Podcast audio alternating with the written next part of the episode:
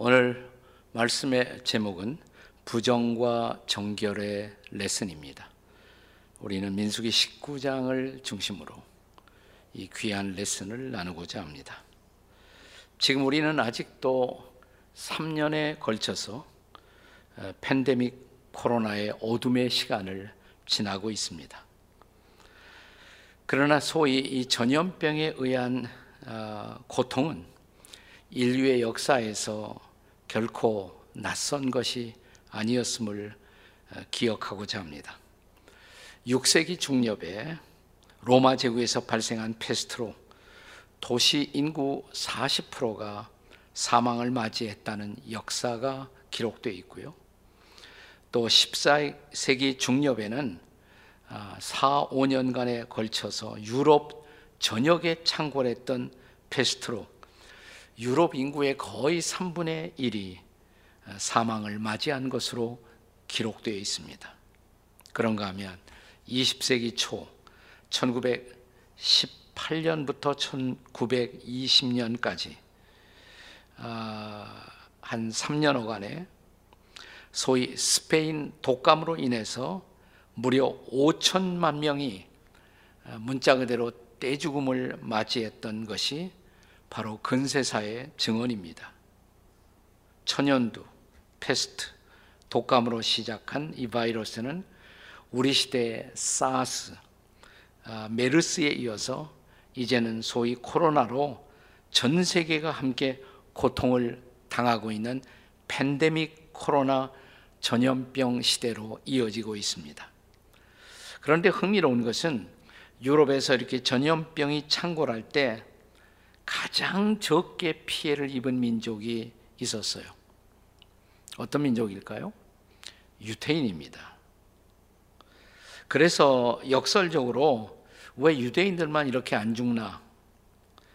그래서 유태인들이 바로 이 병을 퍼뜨린 민족이다라는 오해가 퍼져 그 희생양으로 수많은 유태인들이 박해를 받게 됩니다.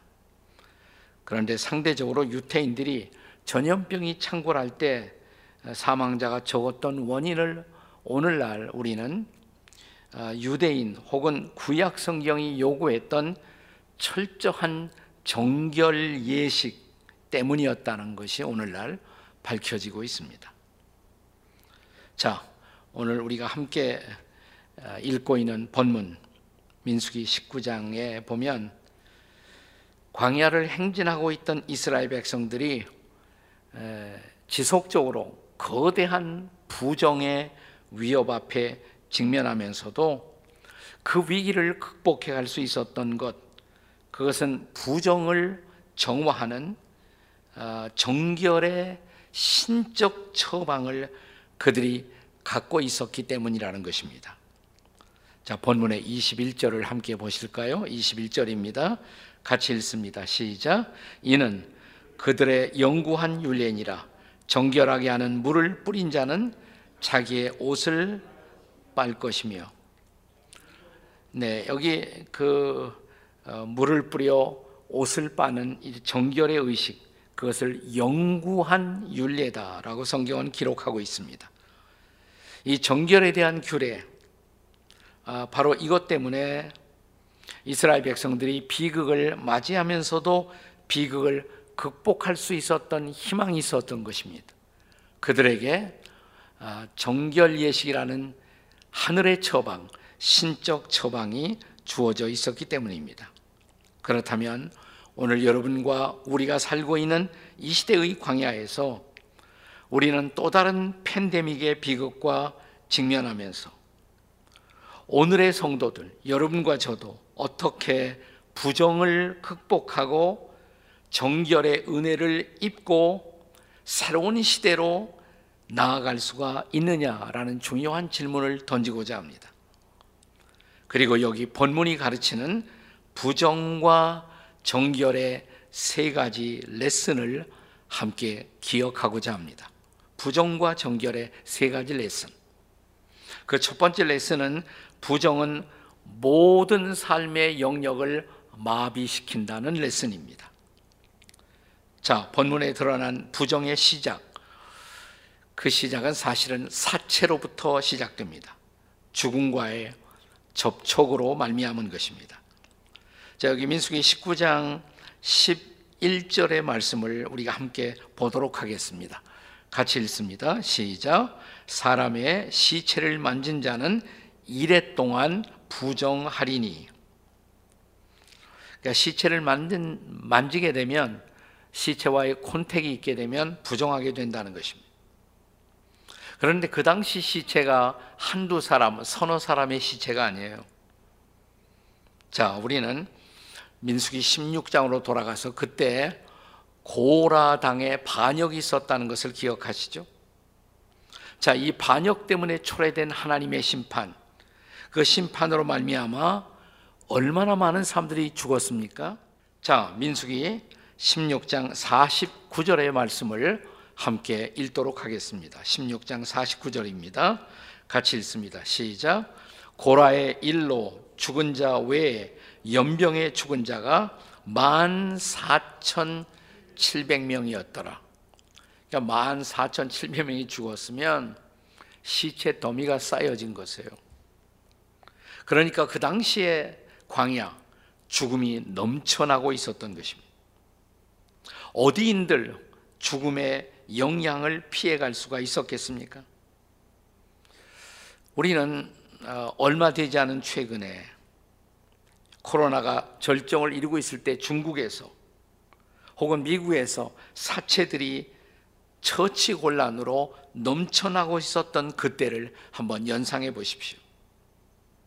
한때 우리나라의 의무실도 코로나 환자들을 다 감당하지 못하고 있었던 그때를 상상해 보시기 바랍니다. 그야말로 부정함의 두려움이 우리 온 사회를 마비시키고 있었던 그때를 기억해 보시기 바랍니다. 자, 그리고 민숙이 본문의 상황에서의 연병 혹은 이 전염병이라는 것은 분명하게 그냥 단순히 위생 문제로 발생한 것이 아니라 이스라엘 백성들의 죄의 결과였음을 우리는 잊지 말아야 합니다. 자, 그렇다면 이 넘쳐나고 있었던 이 사망은 어, 성경이 경고하는 것처럼 야고보서 1장 15절의 말씀처럼 우리 같이 읽겠습니다. 시작. 욕심이 잉태한즉 죄를 낳고 죄가 장성한즉 사망을 낳느니라. 그러니까 죄의 문제가 그 깊은 곳에 도사리고 있었던 것입니다.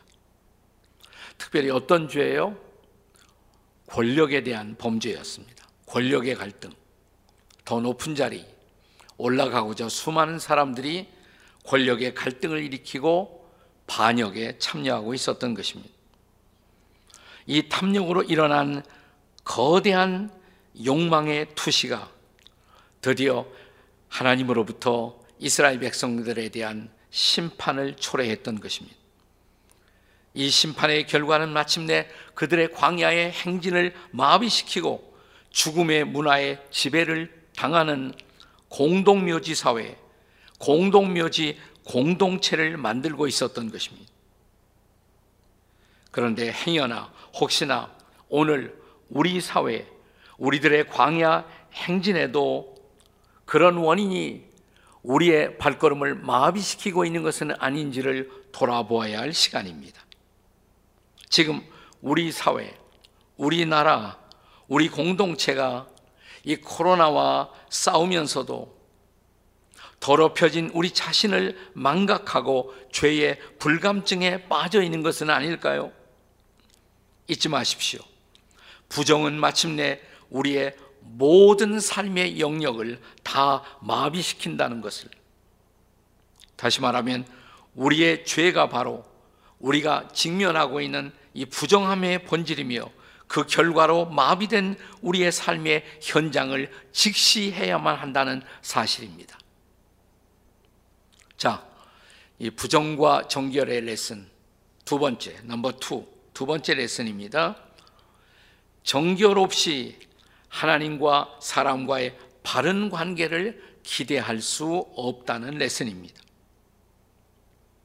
한번 따라서 할까요? 정결 없이 하나님과 사람과 바른 관계를 기대할 수 없습니다. 한번 옆 사람에게 해보세요. 시작. 정결 없이 하나님과 사람과 바른 관계를 기대할 수 없습니다. 오늘 본문의 20절 말씀을 같이 보시겠습니다. 20절 읽습니다. 시작. 사람이 부정하고도 자신을 정결하게 하지 아니하면 여호와의 성소를 더럽히니 그러므로 회중 가운데 끊어질 것이니라. 그는 정결하게 하는 물로 뿌림을 받지 아니하였은즉 뭐예요? 부정하니라 그랬습니다. 자, 우선 이 말씀은 정결함이 없이는 하나님과 바른 관계를 맺을 수가 없다라는 것을 강조하는 것이죠. 왜냐하면 우리가 믿고 있는 하나님, 우리가 바라보는 하나님, 그 하나님은 정결하신 하나님, 거룩하신 하나님이시기 때문입니다. 우리가 신약 성경에서 기억하는 말씀 베드로전서 1장 16절의 말씀을 다시 기억하겠습니다. 함께 읽습니다. 시작. 기록되었을 때 내가 거룩하니 너희도 거룩할지어다 하셨느니라. 아멘. 그런데 신약 성경에 기록된 이 말씀은 본래 어디서 인용된 말씀이냐면 레위기서에서 인용된 말씀이에요. 레위기. 구약의 레위기. 자, 레위기 11장 44절, 그리고 레위기 19장 2절, 레위기 20장 7절이 지속적으로 강조하는 것이 뭐냐면 하나님이 거룩하시니 우리도 거룩해야 한다는 말씀이에요. 여러분, 레위기서라는 이 구약의 책은 민수기와 같은 역사적 배경을 갖고 있습니다. 그러니까 동일한 역사적 배경에서 광야로 나온 이스라엘 백성들에게 가르쳐진 말씀임을 기억하셔야 합니다. 자, 절대적으로 거룩하신 하나님, 절대적으로 정결하신 하나님, 그 하나님이 어떻게 더럽혀진 부정한 우리와 함께 있음이 가능하겠습니까? 우리는 이사야 선자의 경고를 어, 다시 기억할 필요가 있습니다. 이사야 59장 1절과 2절의 말씀입니다. 함께 읽습니다. 시작. 여호와의 손이 짧아 구원하지 못하심도 아니요 귀가 둔하여 듣지 못하심도 아니라 오직 너희의 죄악이 너희와 하나님 사이를 갈라놓았고 너희의 죄가 그의 얼굴을 가리워서 너희에게서 듣지 않으시게 함이라. 아멘. 어쩌면 바로 이것이 아직도 우리가 팬데믹 코로나 시대를 극복하지 못하고 있는 이유일지 모릅니다. 아직도 우리의 기도가 응답되지 못하고 있는 이유일지 모릅니다. 그가 하나님이 우리의 문제를 해결해 주시기에 앞서서 우리에게 기대하시는 것이 있다 이 말입니다. 그것은 하나님과의 바른 관계인 것입니다. 여러분 예수님의 산상복은 팔복 가운데 여섯 번째 복을 기억하세요. 여섯 번째 복. 마태복음 5장 8절의 말씀입니다. 같이 읽습니다. 시작. 마음이 청결한 자는 복이 있나니 그들이 하나님을 볼 것임이요. 그러니까 하나님을 보기 위해서는 하나님과 교제하기 위해서는 뭐예요? 우리의 마음이 청결해야 한다는 것이죠. 그러므로 우리가 해결해야 할 문제들의 우선순위 그것은 우리 마음에 숨겨진 더러움, 부정함, 그것을 먼저 해결해야 한다는 것입니다. 그러므로 본문 20절의 말씀은 우리가 부정의 문제를 해결하지 아니하고 여호와 앞에 나아간다는 것은 결국 성소를 더럽히는 것이다. 이것이 본문의 경고입니다. 그러니까 부정의 문제가 해결되지 아니한 우리의 예배, 우리의 기도, 우리의 찬양, 우리의 헌금 어쩌면 하나님 보시기에 가증할 수가 있습니다. 그래서 거룩한 성소를 더럽히지 말라라고 말씀하십니다. 근데 이런 경고에서 끝나지 않고 더 나아가서 이 부정의 문제가 해결되지 않은 사람은 결국 회중 가운데 끊어질 것이라 이렇게 경고하십니다. 부정의 문제가 해결되지 않으면 하나님과의 바른 관계는 물론 우리 가운데 그는 존재할 이유가 없고 우리 관계를 해치는 가장 중요한 요인이 된다는 것입니다. 여러분, 인간과 인간 사이에 소통을 방해하는 많은 원인이 있을 수가 있습니다. 그런데 따지고 들어가면 깊이 파고 들어가면 본질은 죄 문제인 것입니다. 자, 우리가 왜 소통이 안 돼요? 두 사람 사이에 존재하고 있는 욕망, 시기심, 이기심, 이런 것들이 우리 사이에 작용하고 있다면 바람직한 사랑, 바람직한 섬김, 바람직한 교제가 가능할 수가 있을까요? 죄가 결국은 인간관계를 파괴하는 것입니다. 죄가 결국은 공동체를 무너뜨리는 것입니다. 그래서 오늘 하나님은 저와 여러분에게 우리에게 정결의 회복을 무엇보다 먼저 요구하십니다. 다시 강조합니다. 정결 없이 뭐예요?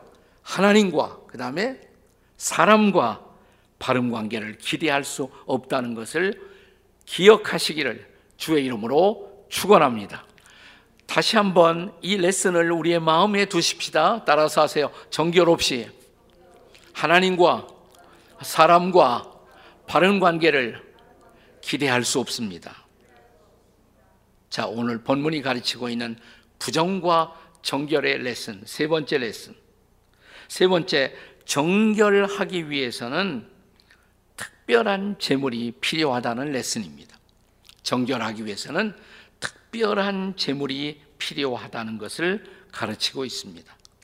자, 그렇다면 이제 우리가 정결하기 위해서 필요한 것이 뭘까요? 오늘 민수기 19장 1절부터 10절에서 그 해결책을 제시합니다. 한마디로 말하면 그 해답은 붉은 암송아지의 재, 붉은 암송아지의 재가 필요하다고 오늘 본문이 가르쳐요.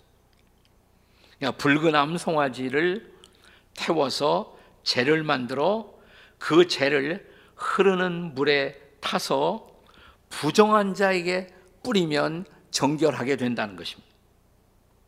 그런데 여기 그때 사용되는 제물로 사용되는 암송아지, 붉은 암송아지에 대한 규례를 주목해 성찰하십시오.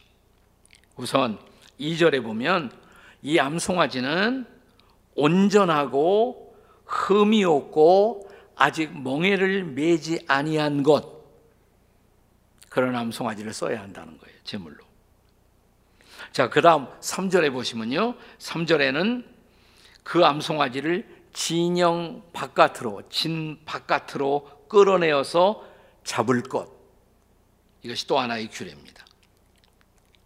자, 여기 근데 사용되는 송아지가 수송아지가 아니라 암송아지입니다. 이 암송아지를 제물로 한 것은 이 암송아지에게만 있는 것, 생명을 잉태하는 능력이 있기 때문입니다. 이 붉은 암송아지는 죽음의 지배를 받고 있는 인생들을 속죄하기 위한 생명력이 넘쳐나는 재물이 필요했던 것입니다. 그래서 암송아지를 썼어요. 그 다음에 4절, 4절에 보시면 이제 그 피, 암송아지를 제물로 쓴 다음에 거기서 나오는 피를 회막을 향하여 하나님의 임재가 있는 그곳을 향해서 피를 일곱 번 뿌릴 것. 이것이 규례였어요. 자, 일곱이라는 것은 성경에서 완전함을 나타내는 숫자입니다. 이것은 완전한 속죄를 의미하는 것입니다. 그리고 이제 이 제물에서 마지막 죄를 거두게 합니다. 죄를. 자, 이제 민수기 19장 9절을 다시 읽겠습니다. 19장 9절입니다. 다 같이 읽습니다. 시작. 이에 정결한 자가 암송아지의 죄를 거두어 진영 밖 정한 곳에 둘지니 이것은 이스라엘 자손 회중을 위하여 간직하였다가 부정을 씻는 물을 위해 간직할지니 그것은 속죄제니라. 아멘. 사랑하는 여러분, 도대체 이 붉은 암송아지의 상징이 뭘까요? 영적으로 민감한 분은 이미 짐작을 하셨겠지만 이 암송아지가 붉은 암송아지가 뭘 나타내는 거예요? 예수님. 우리 죄를 짊어지고 저 갈보리 언덕 성문 바깥으로 나아가 십자가에서 흠과 티가 없는 그분이 자신의 거룩한 몸을 희생의 제물로 드려 피를 뿌리신 예수 그리스도를 보여주고 있지 않습니까? 19장 17절에 보면 흐르는 물을 썼어요. 흐르는 물. 흐르는 물과 함께 재를 가져다가 그릇에 담으라. 근데 한 주경학자는 여기 흐르는 물을 어, 번역할 때 살아있는 물 이렇게 번역했습니다. living water. 살아있는 물. 여러분, 예수님 그리스도의 생수가 생각나지 않습니까? 저 십자가에서 우리를 위해 제물이 되어 죽으시고 보혈을 흘리시고 사흘 만에 부활하신 그리스도 그 그리스도의 부활의 생명 그 흐르는 생명 안에서 죄 씻음을 받고 용서받고 의롭담을 얻고 새로운 삶을 시작하는 놀라운 구원을 희망을 우리는 여기서 볼 수가 있지 않습니까? 할렐루야.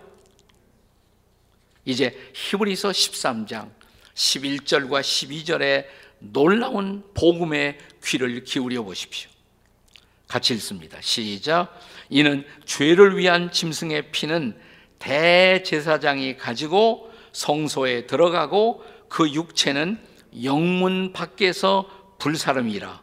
그 다음 12절에요. 그러므로 예수도 자기 피로서 백성을 거룩하게 하려고 성문 밖에서 고난을 받으셨느니라. 아멘. 옛날 구약 시대 대제사장이 네, 성문 밖에서 재물을 잡고 불살랐던 것처럼 그렇게 우리 예수님도 성 바깥으로 나가 십자가에서 고난을 받으시고 보혈을 흘려 인류를 위한 거룩한 희생의 제물이 되셨음을 증언하는 것입니다. 여기에 해답이 있습니다.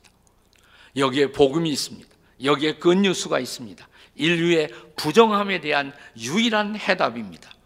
이사야 54장 6절의 말씀을 함께 상기하십시다. 같이 읽겠습니다. 다 같이 시작. 무릇 우리는 다 부정한 자 같아서 우리의 의는 다 더러운 옷 같으며 우리는 다 잎사귀 같이 시들므로 우리의 죄악이 바람같이 우리를 몰아가나이다. 이게 바로 죄인된 인류의 실존이에요. 그 모습인 것입니다. 그런데 이런 우리에게, 이런 죄인들에게 어떤 일이 일어났습니까? 무슨 사건이 일어났습니까? 이제는 고린도전서 1장 30절에 증언된 복음을 들어보십시오. 같이 읽겠습니다. 시작. 너희는 하나님으로부터 나와서 그리스도 예수 안에 있고 예수는 하나님으로부터 나와서 우리에게 지혜와 의로움과 거룩함과 구원이 되셨으니 할렐루야.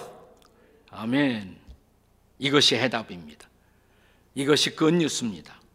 우리의 부정함, 우리의 죄악은 그의 피로 하나님의 어린 양으로 오신 예수 그리스도의 보혈로 아니 그분이 자신을 십자가에서 드려진 희생의 죄로 아니 그분의 거룩한 생수로 우리는 죄 씻음을 받고 이제 의롭다함과 거룩함을 얻은 자가 되었음을 믿으시기 바랍니다. 우리의 용서, 우리의 의로움, 우리의 새로운 삶의 가능성, 십자가의 희생의 제물 대신 예수 때문입니다. 믿으십니까, 여러분? 이제 다시 히브리서 기자의 우리를 향한 초대를 들어보십시오. 히브리서 13장 13절입니다. 같이 읽습니다. 시작. 그런즉 우리도 그의 치욕을 짊어지고 영문 밖으로 그에게 나아가자. 히브리서 13장 13절에요. 그 다음 절, 다음 절. 히브리서 13장 15절에 이어지는 초청을 읽어보세요. 시작. 그러므로 우리는 예수로 말미암아 항상 찬송의 제사를 드리자. 이는 그의 이름을 증언하는 입술의 열매니라. 아멘. 그러니까 13절에서는 우리도 치욕을 짊어지고 영문 밖으로 나아가자. 거기서 예수님을 만나야 돼요. 여러분, 십자가 언덕은 시내에서 조금 벗어난 그런 영문 밖입니다. 동네 바깥에요. 그래서 항상 십자가 있는 곳이 영문 바깥으로 묘사되는 거예요. 거기 가서 예수님을 만나야 돼요. 거기 가서 십자가를 경험하셔야 돼요. 그리고 십자가를 통해서 죄 사함을 받으셔야 돼요. 십자가를 통해서 의롭담을 받으시고 십자가를 통해서 거룩함을 입으시고 그 다음에 할 일, 이제 우리는 찬송의 제사를 그분 앞에 드려야 한다는 것입니다. 우리를 용서하신, 우리를 새롭게 하신, 우리를 의롭다 하신, 우리를 거룩해 하신 그분의 이름을, 예수의 이름을 평생에 찬양하고 증거하는 것. 찬양과 증거. 그것이 십자가를 만나 용서받은 그리스도인들의 삶의 모습인 것입니다. 영국의 성직자의 자녀로 태어나면서 자랄 때 여섯 살에 엄마를 먼저 천국에 보낸 한 사람이 있었습니다. 근데 엄마를 어렸을 때 떠나버리고 나서 이 아이는 깊은 우울증에 사로잡히게 되었습니다. 이제 소년 시절을 지나 이제 청년이 되면서 법을 공부하게 돼요. 법을. 근데 법을 공부하는 사람들이 반드시 받는 훈련 중에 하나는 뭐냐면 저 우리 아이도 어, 로를 법을 공부했는데 갔다 와서 늘 그런 얘기를 하더라고요. 이 모의 재판 훈련을 받아요. 재판석에 나가서 거기서 뭐 증언도 하고 고발도 하고 변호도 하는 그런 훈련을 받는단 말이죠. 근데 이 아이도 이렇게 법을 공부하고 훈련을 받는 중에 그 마음에 울렁증이 있어서 우울증, 울렁증 때문에 결국은 법을 다 공부해 놓고 법관이 되는 것을 포기합니다. 끝내 그 우울증을 이기지 못해서 여러 차례 자살을 시도합니다. 그리고 이 청년을 끊임없이 괴롭히고 있던 생각은 뭐냐면 나는 더러운 존재다. 라는 죄의식, 이 길트 컴플렉스가 깊이 사람을 사로잡고 있었고 그는 자학증에 시달리고 있었습니다. 그러다 어느 날 누군가의 소개로 한 목사님을 만나요. 그 목사님이 유명하신 목사님이에요. 누구냐면 Amazing Grace 나 같은 죄인 살리신 그 찬양을 만드신 뉴턴 목사님을 만나요. 목사님과 만나 상담하면서 마음에 많은 치유를 받습니다. 그분의 말씀을 들으면서 마음에 치유가 임합니다.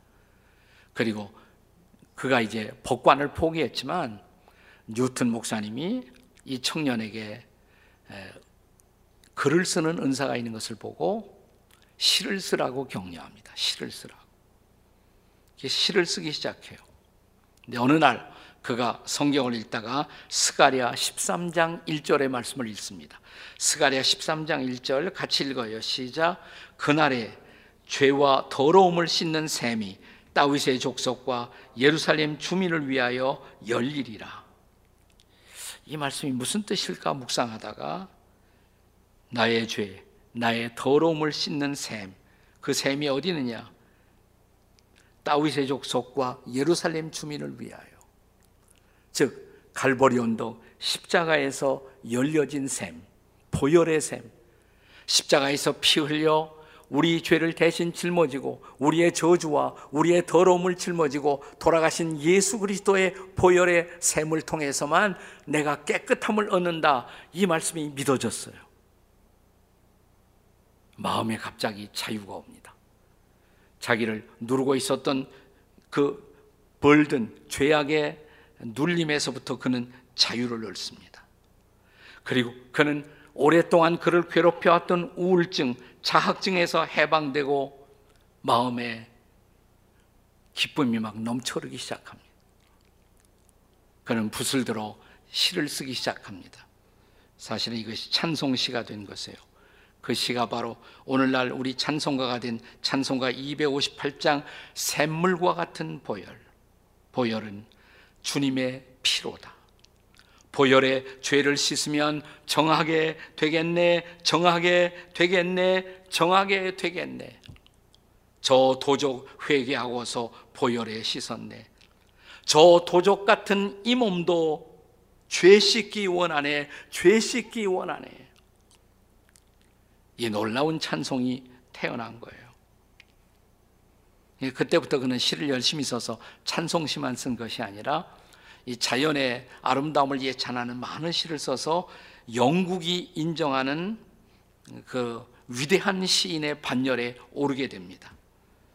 이 사람이 윌리엄 카우퍼라는 사람이에요. 윌리엄 쿠퍼, 카우퍼라고 발음하기도 하는데, 네. 그는 위대한 시인이 되었고, 주님을 찬양하는 찬양자가 되었고, 전도자가 되었어요. 사랑하는 여러분, 나는 더럽혀져 있다. 나는 부정하다. 이런 눌림에서부터 예수님의 십자가의 보혈의 은혜가 그의 마음 속에 임하는 순간 그는 정결함의 은혜를 입은 것입니다.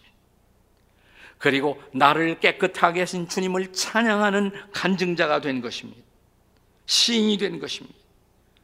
여러분 이런 은혜가 오늘 여러분과 저에게도 필요하지 않습니까? 우리 시대를 가득히 채우고 있는 부정함, 더러움, 이 어두움, 이 어둠을 극복하고 정결한 새 시대의 새 아침을 맞이하는 사람, 새로운 윌리엄 카우퍼가 되기 위해서 사랑하는 여러분, 오늘 십자가 앞에 나오지 않으시겠습니까? 그리고 십자가의 샘물에 우리 자신을 던져보지 않으시겠습니까? 그 샘물로 씻음을 얻으십시오. 깨끗함을 얻으십시오. 그리고 벌떡 일어나 새 시대를 향해 새로운 광야를 향해서 다시 출발하는 저와 여러분이 되시기를 주님의 이름으로 축원합니다. 아멘. 기도하시겠습니다. 같이 기도하시겠습니다.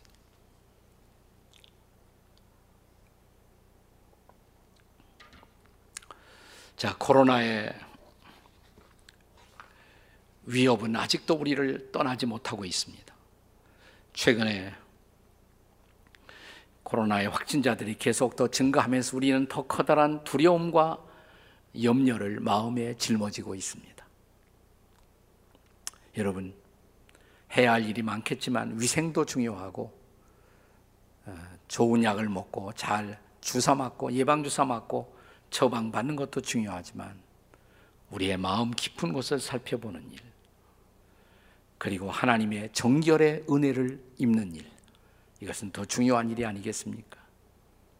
자 오른손을 가슴에 얹고 우리 하나님 앞에 기도할 때 하나님 왜 한번 저를 따라서 기도하십니다. 하나님, 예수님, 성령님, 저를 씻어주세요.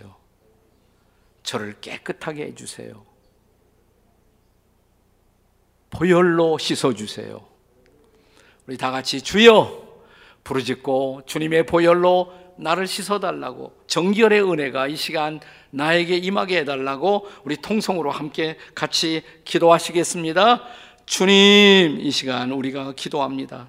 우리의 마음이 참 이 코로나의 시대에 힘들고 어려운 시간들을 보내고 있습니다.